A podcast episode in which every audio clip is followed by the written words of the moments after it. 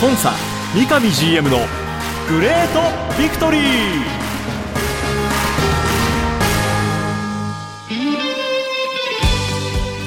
北海道とともに世界へ、スポーツによる地域活性を目指す北海道コンサドーレ札幌。この番組では北海道コンサドーレ札幌の三上博勝 GM がラジオを通じてサポーターの皆さんや地域の皆さんの質問にお答えしていきます。今サポーターに伝えたいこと、話したいこと、呼びかけたいこと、三上 GM が本音で語り尽くすコンサ三上 GM のグレートビクトリー。今回はどんなお話が聞けるんでしょうか。幸せを作るお菓子、石屋製菓の提供でお送りします。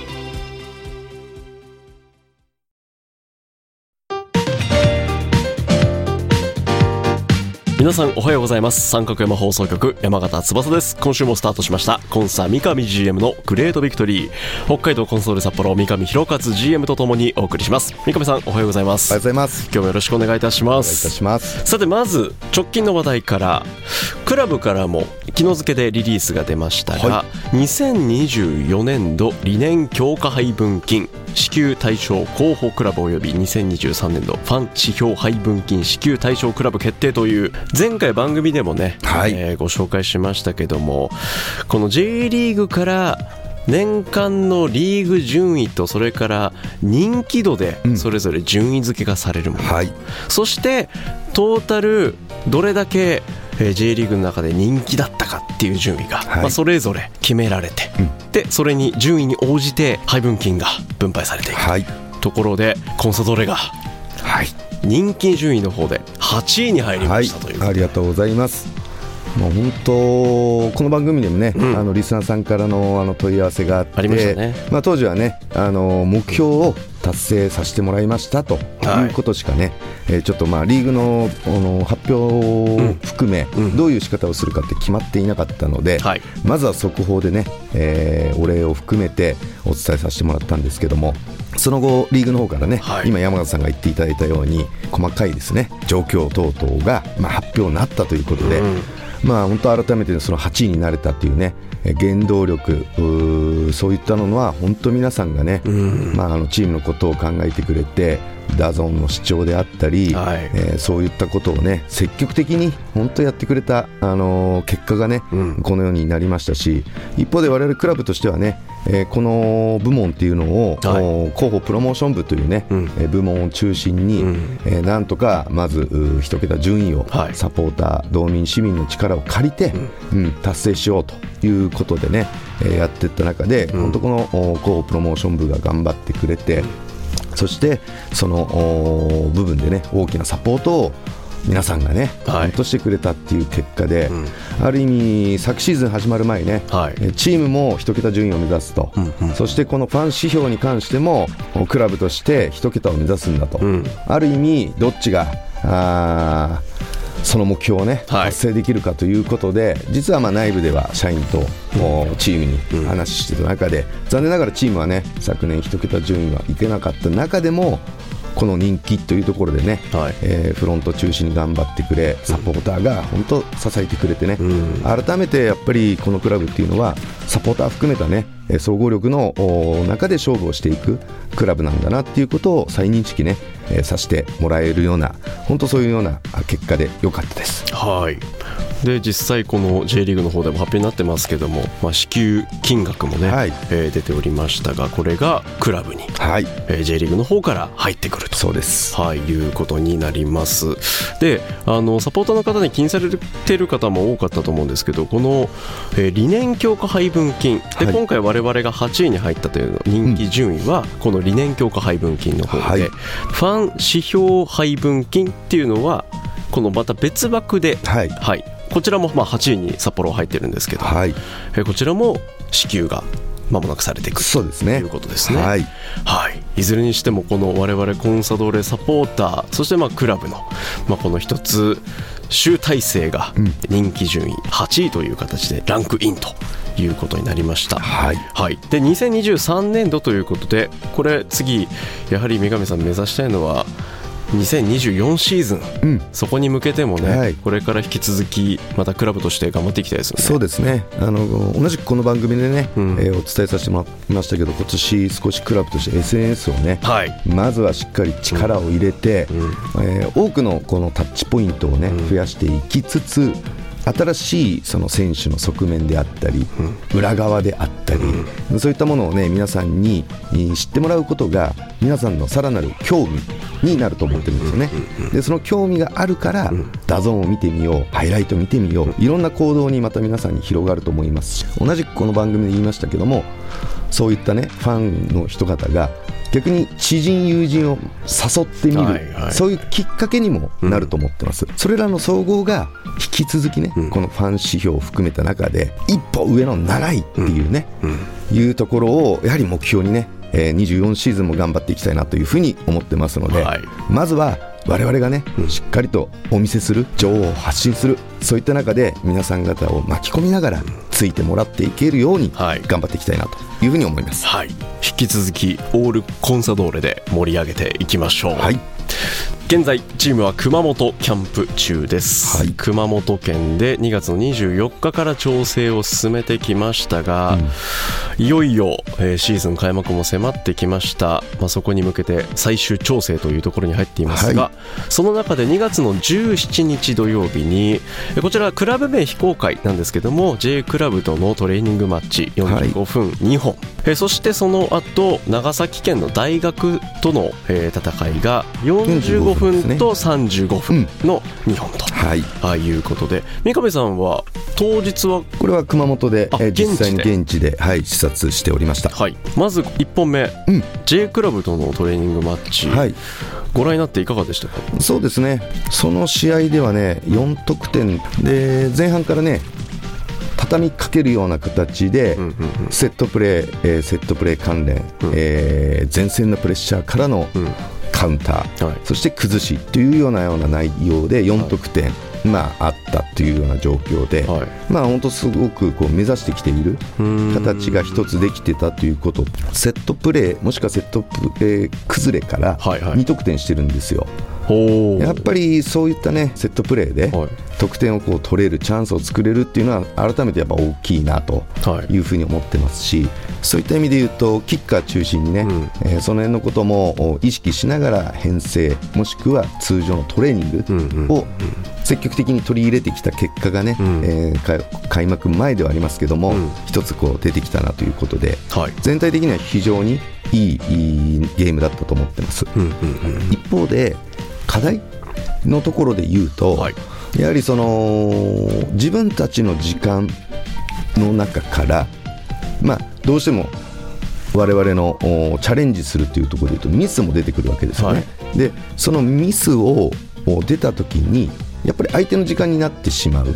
その時に相手の時間のままどうしようっていう形で、まだここはしのぎどころだよ、もしくはここは今押されてるけども全員で一回前から行くよっていうような、どちらでもいいんですよ、どちらでもいいんだけども、大切なのはそのどちらかに行くということを11人全員が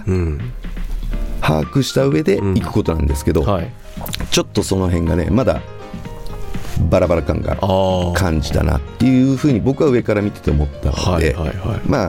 試合後にはねキャプテンの荒野なんかにはその辺のこと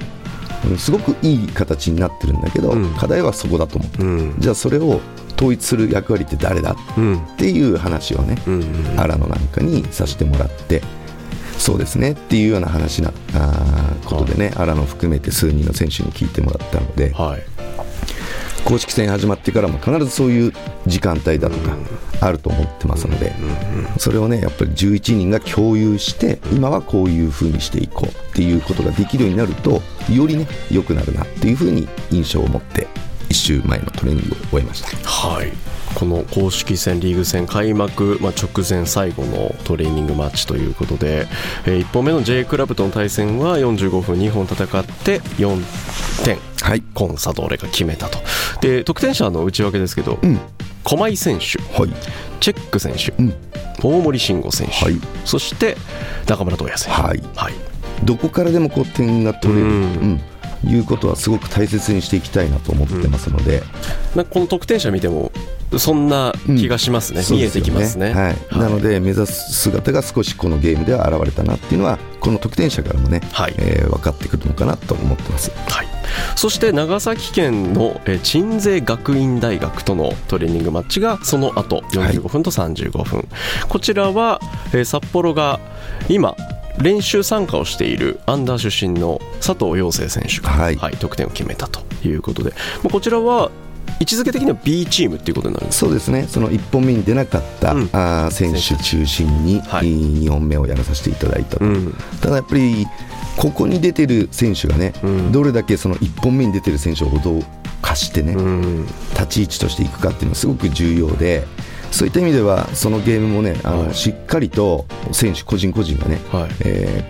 アピールしてくれたななんて思っていて、うんうんうんうん、で2本目でいうと家泉とかねすごくいいパフォーマンスしてましたし、はい、怪我上がりから若干ちょっとスタートが遅れてた青木なんかとか、はいはい、2本目に出てきてしっかりとそこでも長い時間ね、うん、プレーしたりしてコンディションもだいぶ整ってきたなっていうような、うん、そういうシーン選手も多くいたのでね、はい、これはこれでねすごく楽しみに開幕前としては心強いなというふうに思ったりしましたね。2月の17日土曜日にこの熊本県で行われた J リーグクラブ、そして長崎の鎮西学院大学のトレーニングマッチでした、はい、さてここで一通ビクトリーメッセージを。ビクトリーネームは神奈川県のてっこさん、はい、はい、いつもありがとうございます。ありがとうございます。三上 GM つばさん、おはようございます。おはようございます。おはようございます。いよいよ2024シーズン開幕です、はい、今はワクワクしかありません、うん、三上 GM としては例年と比べ今のチームの仕上がり具合いかがでしょうか、はい、また怪我人、特に最近見ていないゴニ選手、出馬選手どんな感じでしょうか、うん、どうか怪我人が出ず最後まで選手、スタッフ、サポーター含めコンサに関わる人が全員笑顔で走り切れますようにやったりましょうというふうに、やったりましょう、いいですね、はい、やったりましょう、はい、力強いメッセージをありがとうございます。まずそうですね、仕上がり具合、うんうん、今いるメンバーの中でね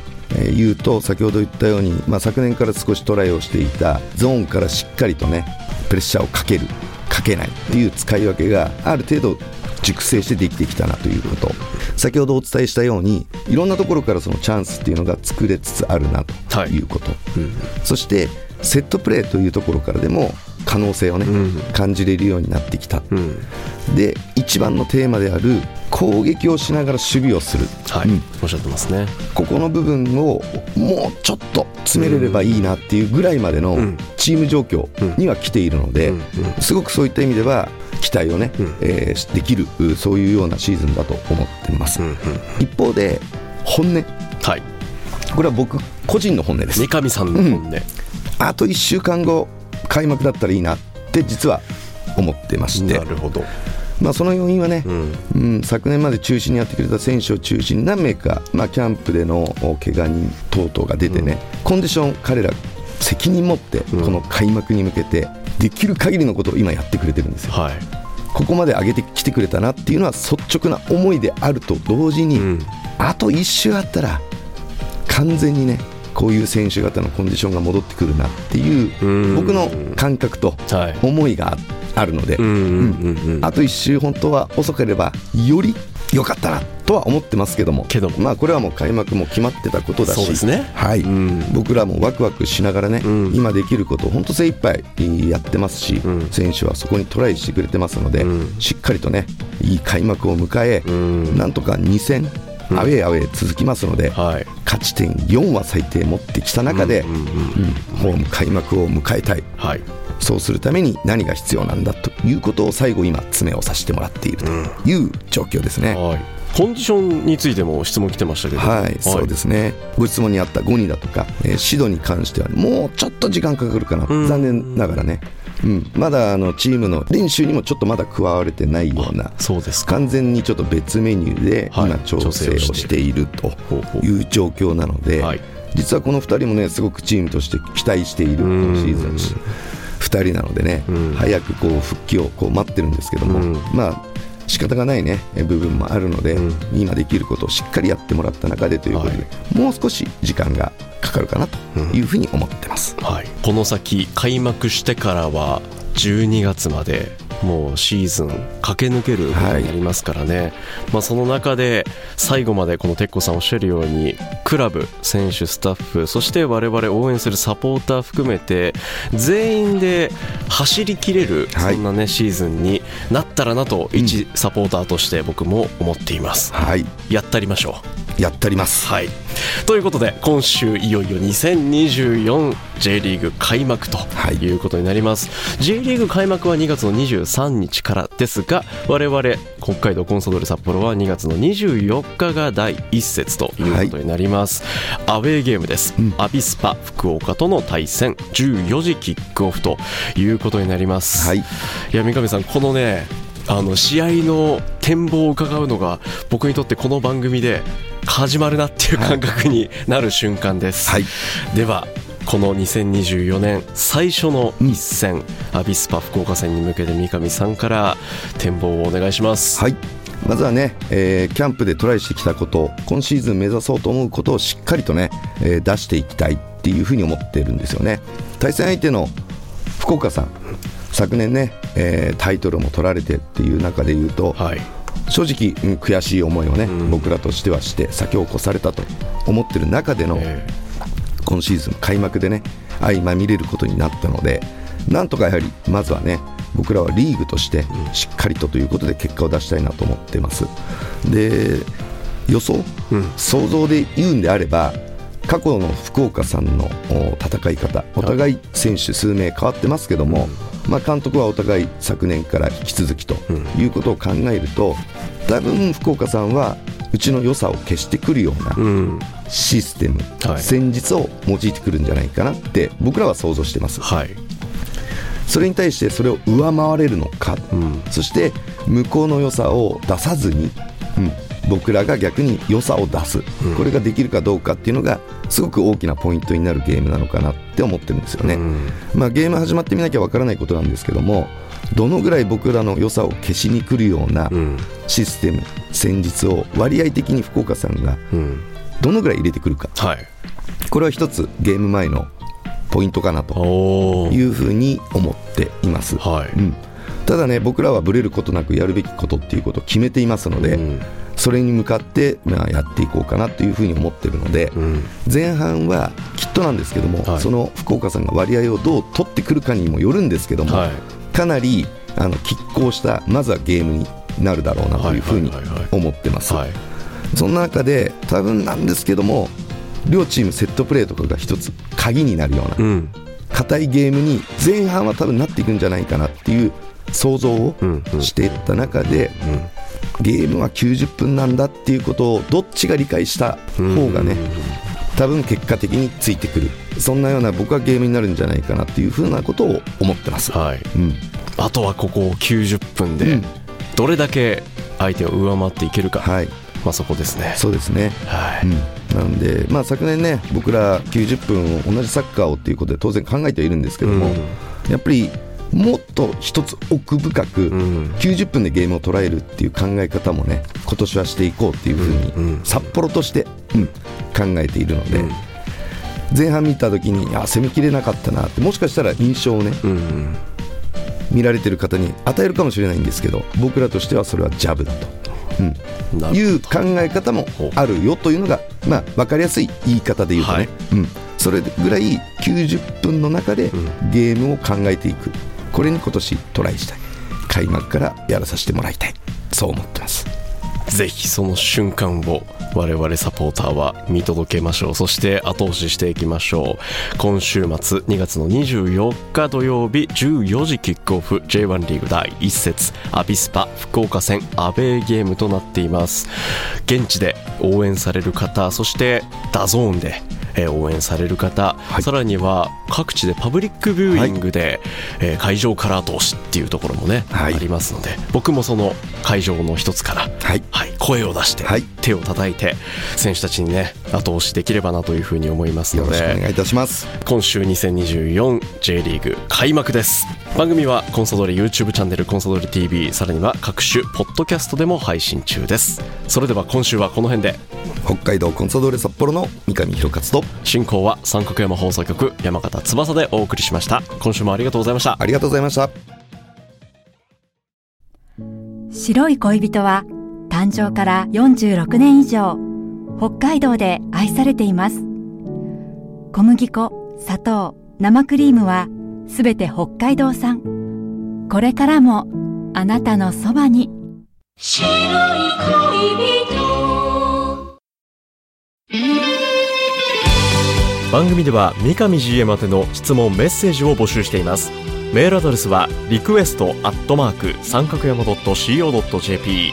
X、Q、Twitter はハッシュタグコンサ GV までどうぞ。コンサ三上 GM のグレートビクトリー、次回もどうぞお楽しみに。幸せを作るお菓子、石屋製菓の提供でお送りしました。